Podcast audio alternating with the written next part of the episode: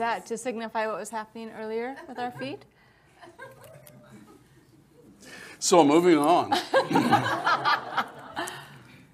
what happened to your people? They kind of blew I it, love didn't that they? they, they're just getting Maybe, ready. maybe you No. forgot to feed them.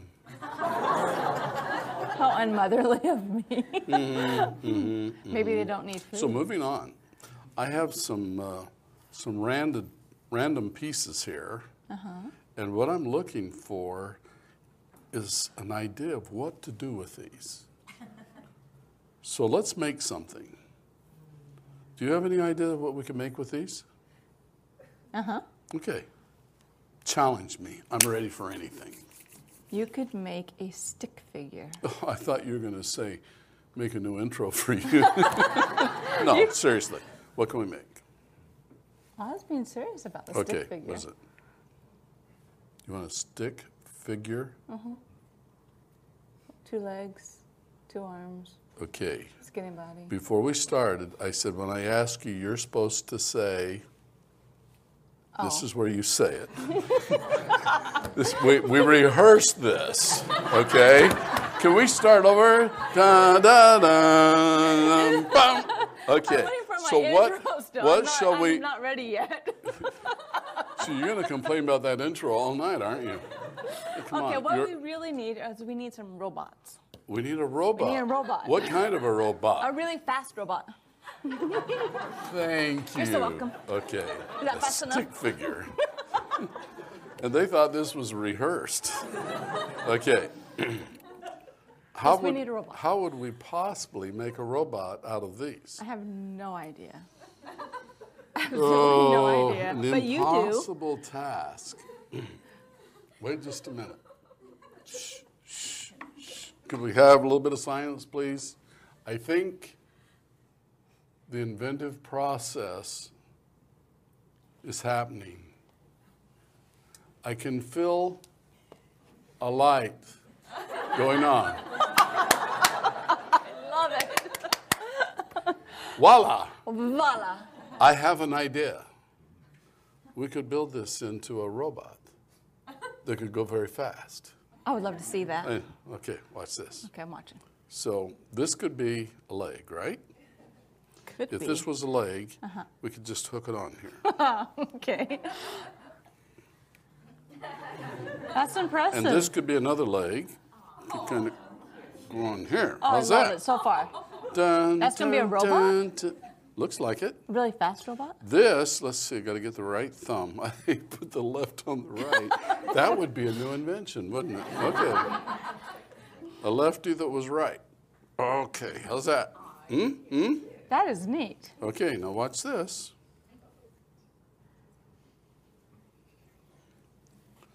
Okay. Cause you light up. Is it named? my- Okay. Is his name Blinky? What's his name? Oh, it's going. He can't stand up It's going down. because he's been poorly created. Does he need my help? Maybe. Oh no, he's here to help you. He's here to help me. Yes, let's just just his little wave arm. His I'm other arm. loving this little robot. Okay, now you love him because Uh-huh. he's here to help you. You see that? Uh huh. Okay, robot, do your thing.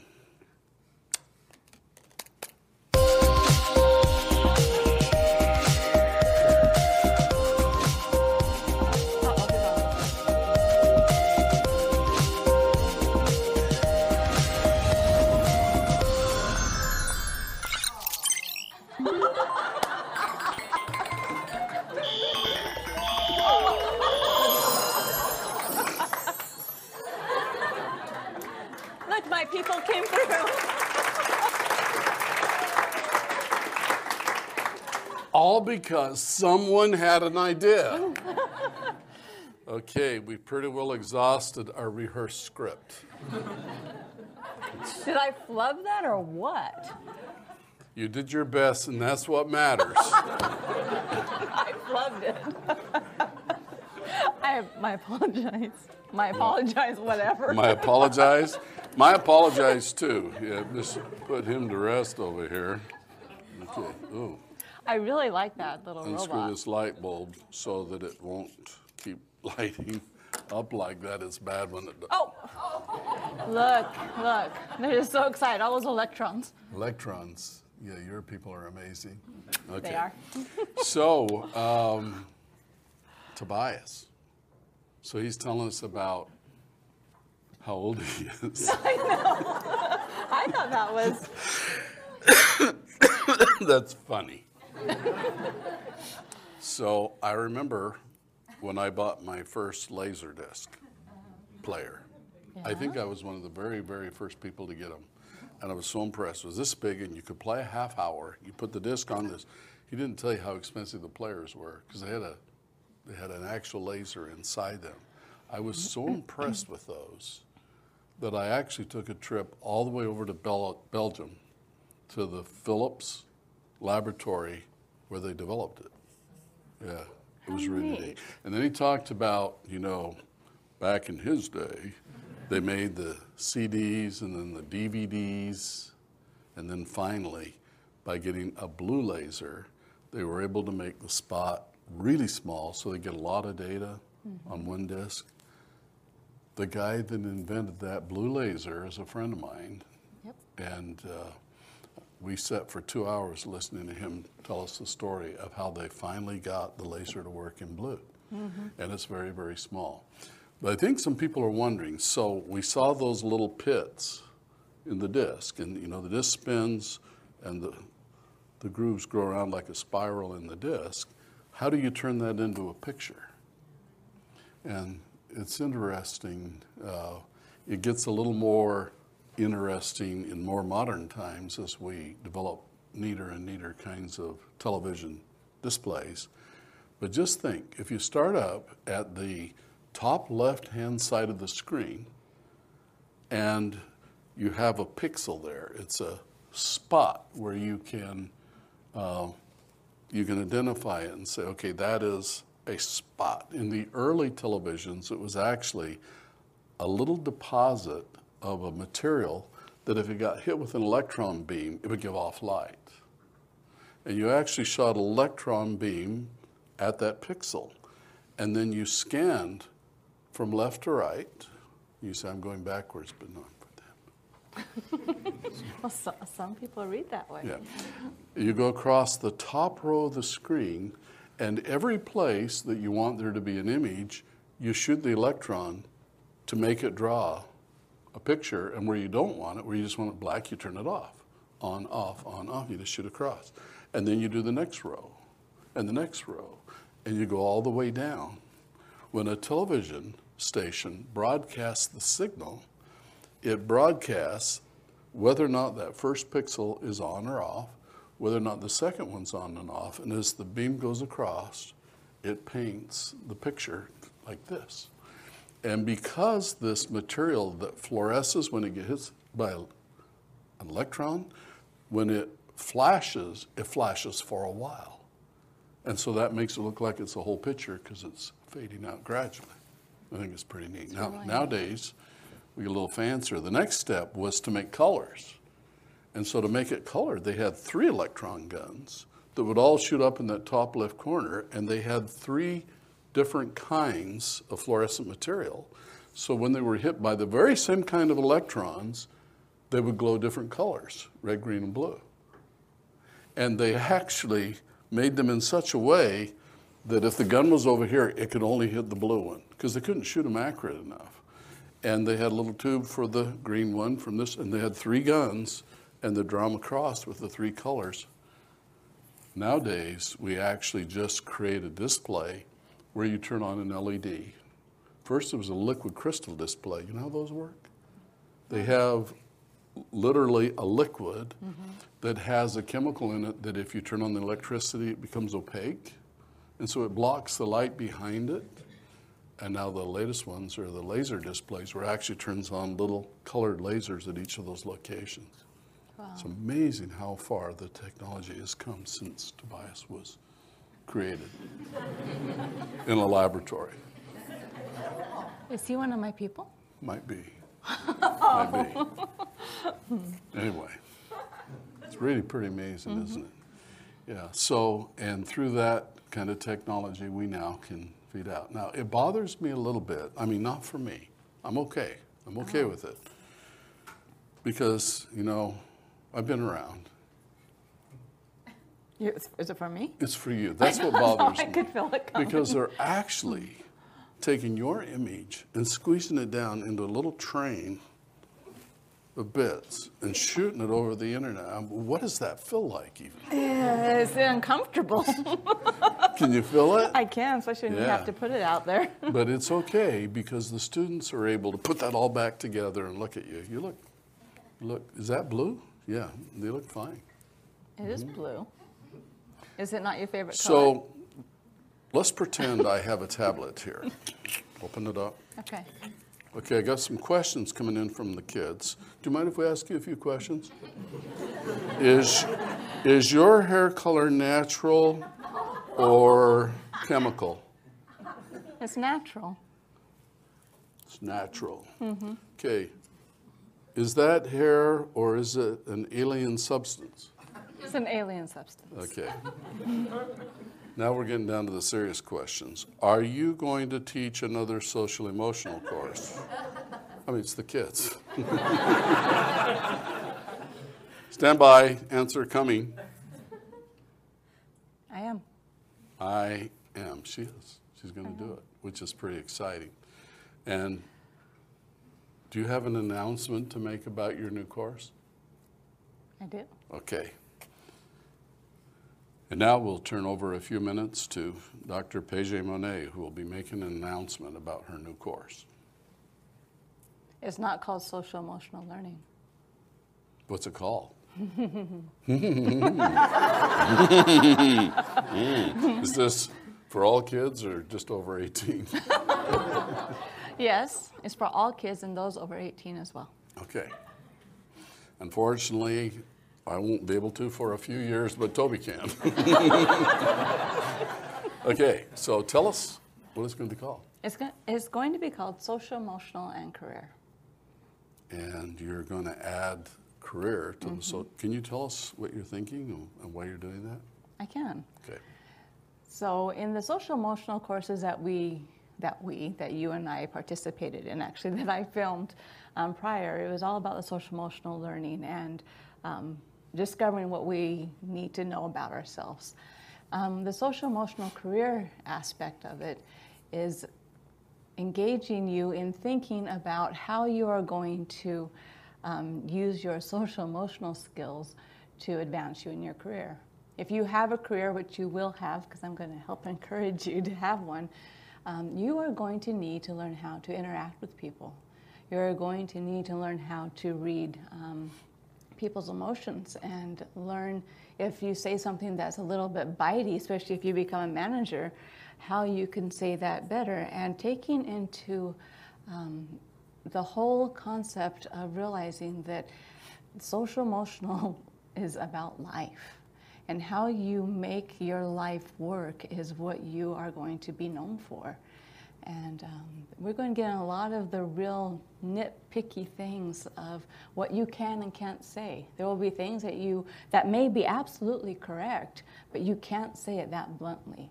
You have to say it in the way of, well, that's that's a way of looking at it, but why can't you say it that you're going to hurt lots of feelings. You just are. And people are going to think that you are their enemy, that you don't like them. They're going to think, my goodness, she really doesn't like me. And in fact, what you're really doing is you're saying, no, we can do this better. But learning how to say it in the right way will inspire them to um, do their best, be the so best. when i talk to you you're saying i need to say it in a certain way so you'll be happy Absolutely. i would like to say that whether it's hair or some alien substance i think it looks very nice tonight how'd i do I was. how did i do did i do all right mm-hmm. You know, you Well, have taught me a lot through Science Life. i have what i teach you You have taught me how to react. I'm being. Are you a chemist? I uh, some, Reaction? sometimes okay, I am. good. Well, I am excited about the course, and I'm excited about tying it into the career. But uh, some, some of the questions are coming in. Some are wondering is a stay at home parent a career? Absolutely. It's one of the hardest And one of the most important. and one of the most important. That's right, yeah. So, so for all of them. For well, this will be something exciting. I think it's really an exciting idea. Um, there's something else that I'd like to share too, because um, we're making progress towards expanding our university program, the Institute of Science and Technology. CELUS, K through 12, actually now CELUS starts at three, and we're even going to push down now to toddlers. Turns out that toddlers learning sight words and signing and things, uh, it's a great jump start. But CELUS is K through 12. When you get your high school diploma, then you're ready to go to the university environment. And so we've been developing the Institute of Science and Technology. And, and I want to talk a little bit about that because we, we always try to innovate when we do something like this. And in our program, uh, which was inspired by Sir Geoffrey Pardo, and we've talked about him many times, a very, very amazing guy. Uh, told you about how on a train ride he told me he thought there was a great need for an institution of higher learning that would help people to become applied scientists and be able to actually do things. And at the board meetings when we were creating the Institute of Science and Technology, uh, he and Dr. Hawkins and, and uh, Dr. Tupolev from the Soviet Union would have these discussions. What should we call it? What is this new way of learning and so forth? And Dr. Pardo came up with the, the term um, an innovationeer. Innovationeer, it's, it was, he said it's a mouthful. He said that's not quite it. It's not it. Uh, Walt Disney came out with an idea called an Imagineer for the people that create Disneyland. But we finally settled on the term Inventioneer. And the whole idea of studying inventioneering is, is kind of exciting to me. Uh, in Dr. Pardo's way of thinking, which I have been thinking about for many years, uh, I now have, have come up with a phrase to kind of explain what inventioneering is. And I say that inventioneering is the science of putting science to work. Love it. Know, technology. Like, I have this little guy here, and uh, I could look at him and say, okay, what kind of inventioneering could I do? If I invent something, well, then I'm able to uh, have new possibilities. But if I take that invention and actually turn it into something that make people's lives better, then I am an inventioneer. So discovery is the first step. And that's the part that science does so well before inventioneering is they have to study it and, and make the discovery like, whoa, Oh, okay, was it shocking? It's amazing. Want to try it? Would you like to try it? Okay.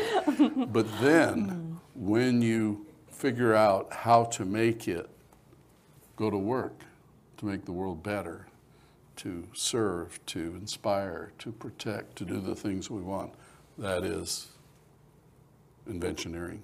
And that's really, see, we need invention aid, a way to keep that leg on. Then that is the, the new technology. There's a story about Dr. Pardo that I've never shared in this forum that is kind of interesting. Um, he became one of my dearest, dearest friends. And like say, he lived in London. He was the chairman of, of what they call the Watt Committee. And the Watt Committee is the British version of the Department of Energy. He was a very, very powerful guy. When the Americans sent the astronauts to the moon, Dr. Pardo was the guy on national television in the UK that was telling all about the lunar landing, etc. He's just really a well known celebrity over in that part of the world.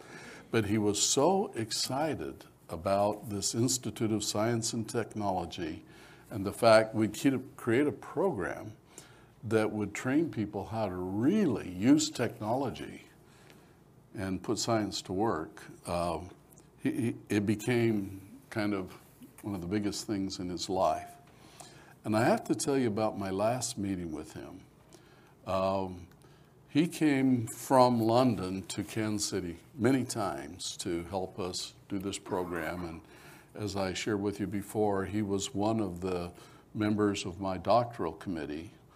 My doctoral project was to build the first hydrogen car that didn't use an engine, but used these fuel cells. And it would make the car go three times as far on, on just one tank of gas. So uh, he and I set up a, a, a date for him to come and meet with me. And I had finished my degree by now, and the school was starting to really get ready to, to rev up. And so uh, he flew in from London, and I headed out to the Kansas City airport to pick him up. And I parked my car and, and went into the gate and waited for him to get off the plane. The people were getting off, his plane was in. And he, he didn't get off the plane. And so finally, um, I checked with the flight attendants when they came off. Says no, the plane's empty. Everybody's off.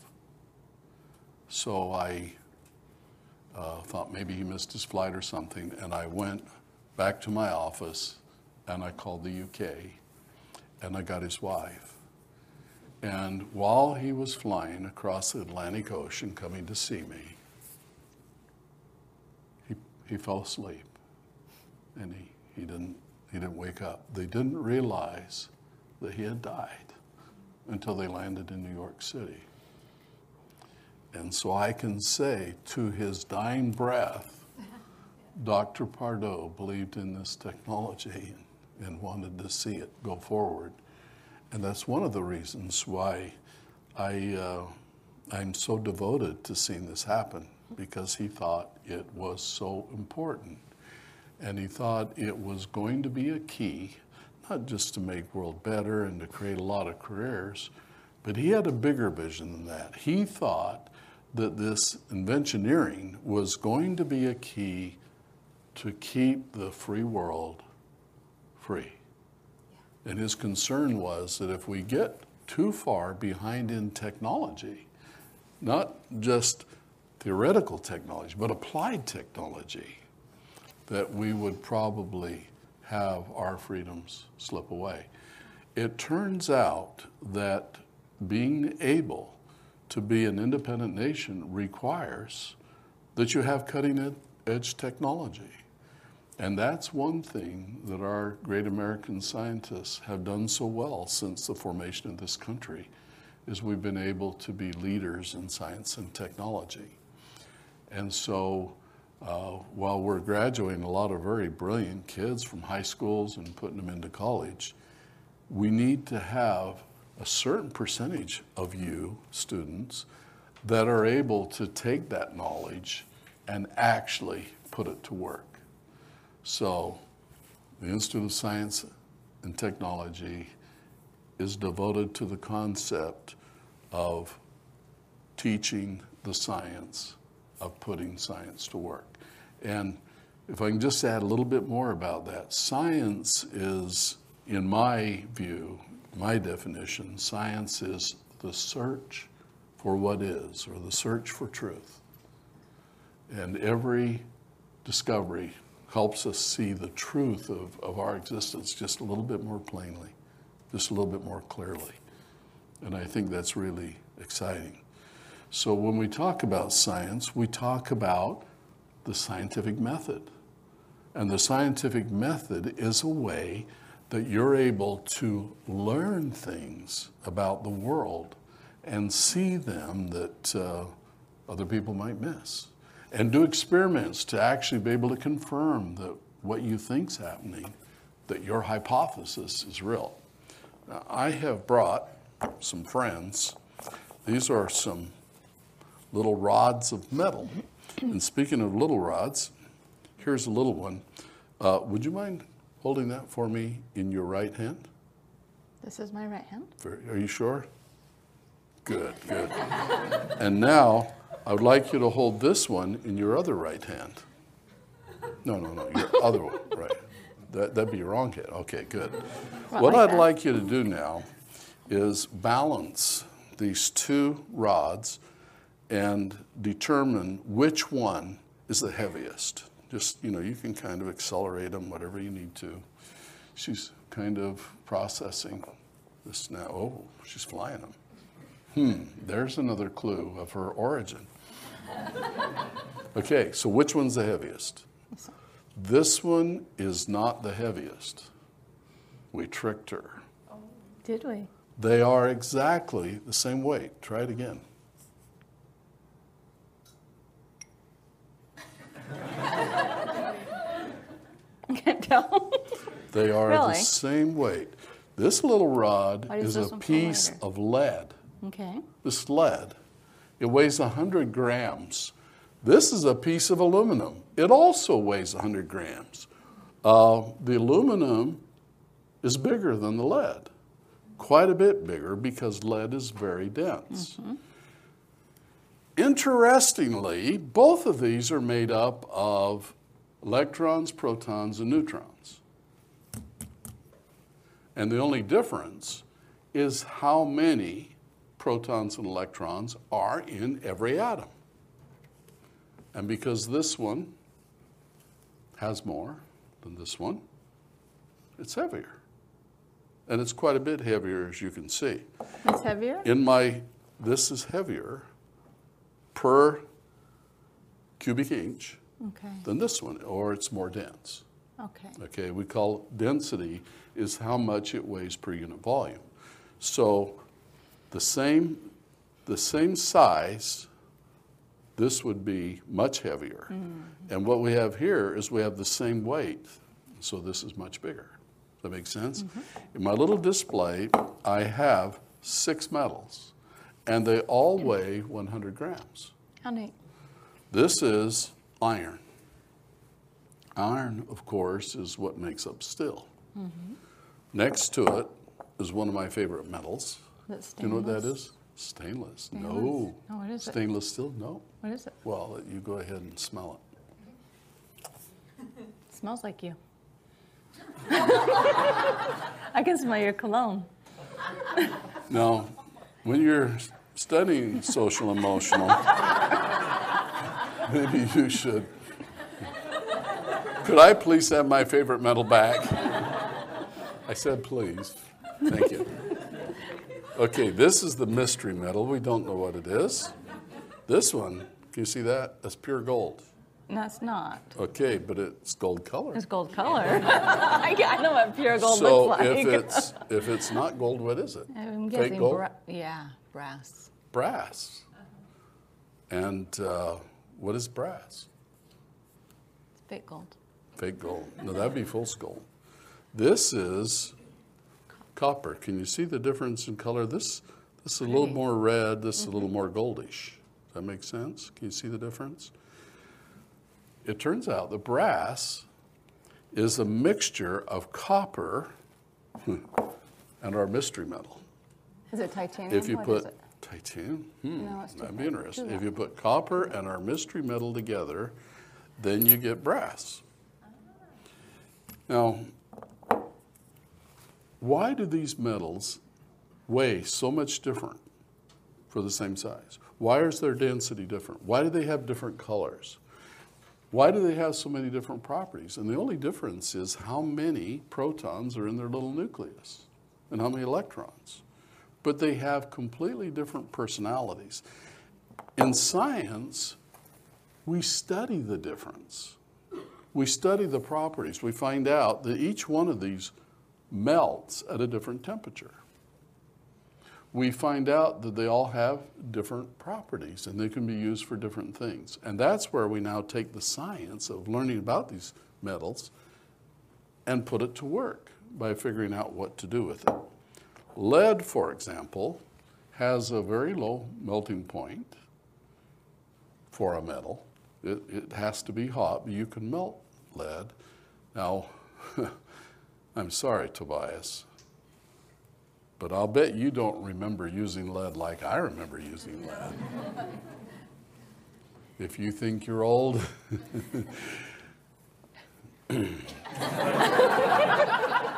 good start, buddy. Good start. So how did you use lead? What did you How do? did I use Yeah. lead?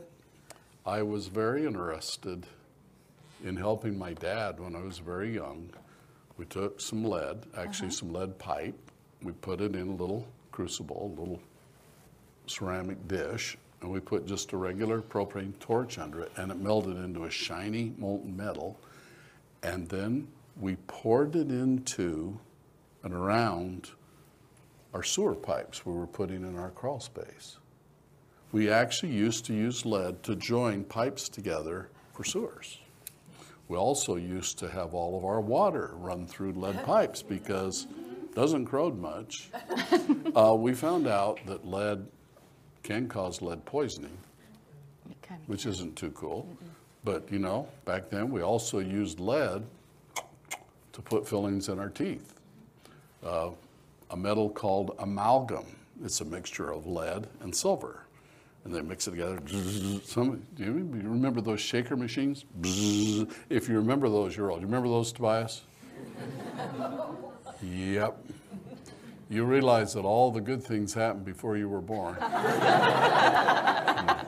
Actually, it just keeps getting better and better. It is such an exciting time to be alive. But yeah, lead, which we now know is can be kind of hard on the body, we would zzz, put in our teeth. We used it for our water pipes. And that's why I am like I am today, okay? because know it's what? pretty interesting stuff. But lead has a lot of properties. Since it's so dense, just a little piece weighs 100 grams.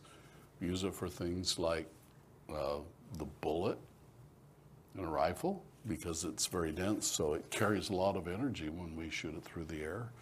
Uh, lead's pretty neat stuff. Copper, of course, is an excellent conductor. We use it for wires and transformers and motors and, and, and so many different things.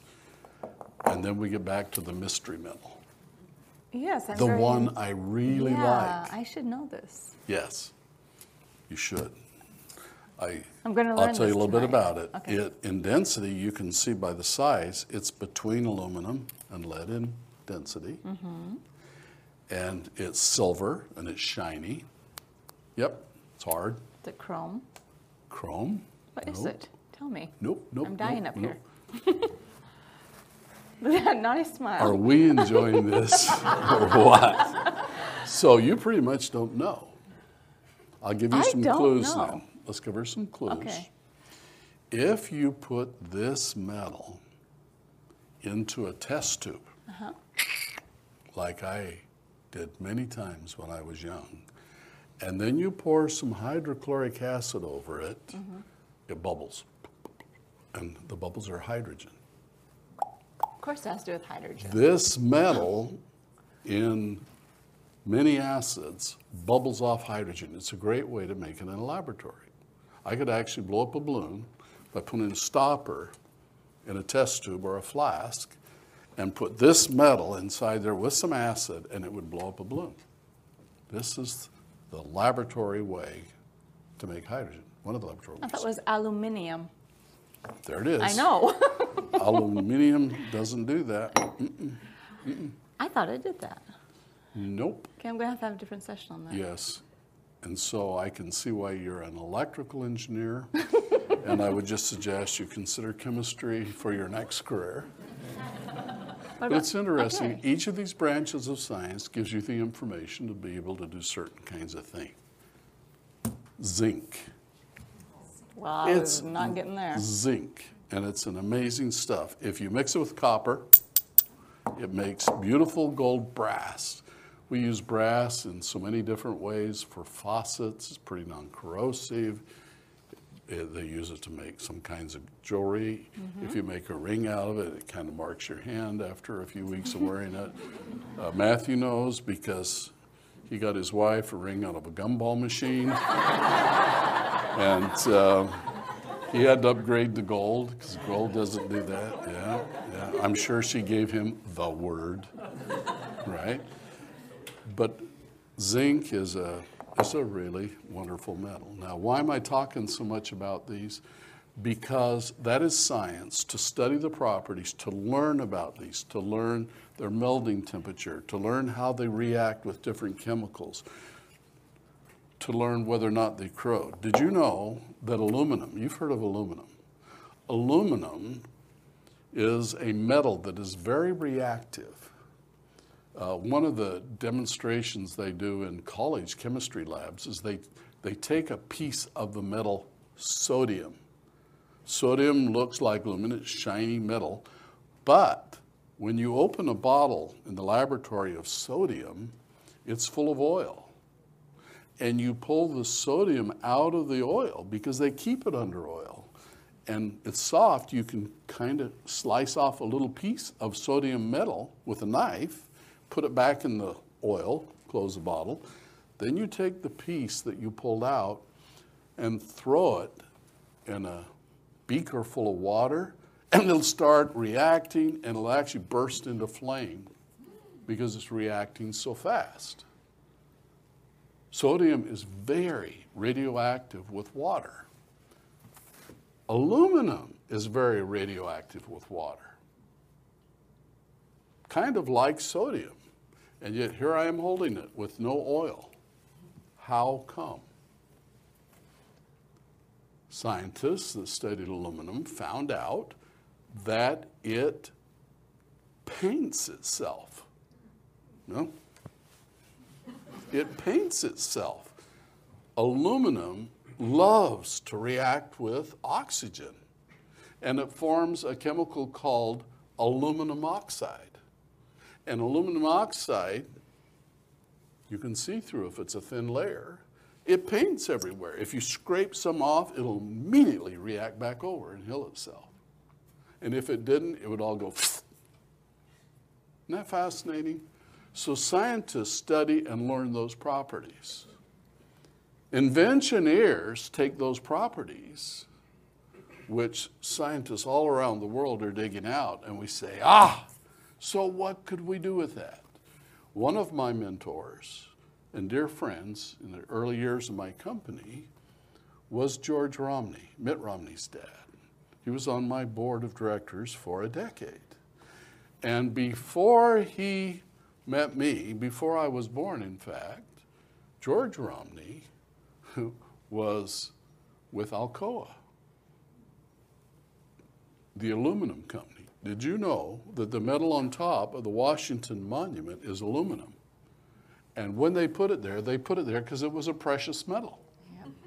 And then someone learned how to use bauxite to produce cheap aluminum, and now we use it everywhere. It's an amazing thing. So that's what we do. Now, I've got some quick announcements that you really want to hear. First of all, yes, the science fair entries have been judged, and we have winners. In fact, did you know that I know how many winners? Incoming news. It's coming, it's coming. Whoa, here they are. We have grand prize winners. My goodness, we, we should read these off. Do you want to read some? Yeah, just read those. We're going to post these. Oh, wow. So but uh, just read from the five the fives, stars? right? No, no, no. Just No. read those right there. Okay. Levi Parker, Rosalinda Underwood, Mila Clementson, Hannah Parada, Bethany Rogers, Brianna Alves, Evan McCurdy, Felix Pouget, Gideon Paget? Stevenson. No, Puget. Sorry, sorry. Yes. He's in Canada. Hmm. Gideon Stevenson, Grayson Parada, Jason Butler, Josiah McGregor, Lydia Hales, Megan Alves, I apologize, I didn't say that correctly, Peter Stark, Sebastian Zarate, Violetta Pasco. Thank you. All of you people are first place winners in one of our categories, and you'll all be getting prizes. And there's more too. It's exciting. We had a wonderful science fair. We are going, we're making a special posting of all of mm-hmm. these winners and, and even the videos of your projects, which are going to reappear in the new version of Acellus neighbors.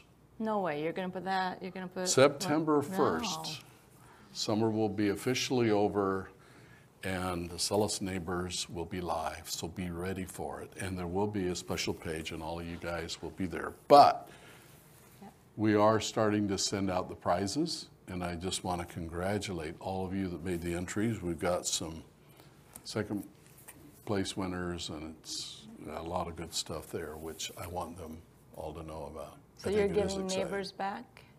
Of course, Neighbors has taken a nice summer break. you go. You can It has been greatly revised and improved from the things we learned, and it'll be back September 1st. Same place it was before, okay? It's awesome. Now, there's, there's more though. Um, Kids kind of enjoyed Neighbors, parents kind of felt left out. Yeah, yeah. So, would you parents be interested in knowing that we now have neighbors for parents of Tobias's generation? Wow. And we call it schoolparents.com. And it's not going to be out in September. It's out right now. wow. It's just starting to come out, but there's there's some there, and you can go enroll for it. Schoolparents.com, which is Neighbors for Parents. This site is intended not just to be for Acellus, the way we've designed it, it's for everybody that's interested in students studying independently, homeschooling. And I am inviting, I have had no takers yet. Of course, I haven't told anybody, but I'm inviting all of the people that have developed courses for homeschoolers to put them here so that we can find out about them all. And this was developed so that we can move our parent discussion groups and things onto a, a place where uh, hopefully it'll be more accessible. To be able to go see the schoolparents.com site, you don't need to register. You can see it. But if you want to post, then you have to get yourself a sign in and get into it. So uh, bear with us. Uh, this is our launch month, this meaning the month of August. And so it'll take a month to kind of get it going. But it is there, and I'd love to have you uh, start looking at it and giving us your feedback. And, and I'm hoping we'll get a lot of dialogue going. There is a tremendous amount of interest in information about how to successfully uh, help students study at home. And it looks like some of the schools are going to be having study at home programs this year. We helped a lot of schools last year. We have a lot more signing up this year. And so it's, it's going to be an important year. So, schoolparents.com. Okay? Okay. There's also a new website coming. It's not there yet. We have the domain. We just got it this week. And it's sciencelive.com. Yes. But it is not, there's nothing there. You can go look at it and say not found. I'm excited about that one. But uh, uh, Dr. Paget's been trying to get that site for a lot time, a long time, and a lot of people that have tried to find it have had a hard time. So now it's got its own domain, and just as quick as we can, we'll get it up so you'll be able to watch it there or wherever you watch it now. So, am I getting through all the news? What else? I want to know why zinc is your favorite metal. I didn't say it was my favorite. I mean, if you make me choose between this and gold, I would probably choose platinum. I really, really, I'm really. clean my ears. I love I like platinum. zinc. Platinum is what I use in my fuel cells, my electrolyzers. It is really, really amazing stuff. But every one of these metals has a personality and a property, and you can do things with them. And knowing the elements is like knowing the building blocks of the universe. And a lot of the keys of what you can do come by knowing those well enough to be able to put them to work. And that's why we have chemistry and why we have math and why we have engineering. Study hard, study hard. It's going to be a great year, and thank you It for is. joining us.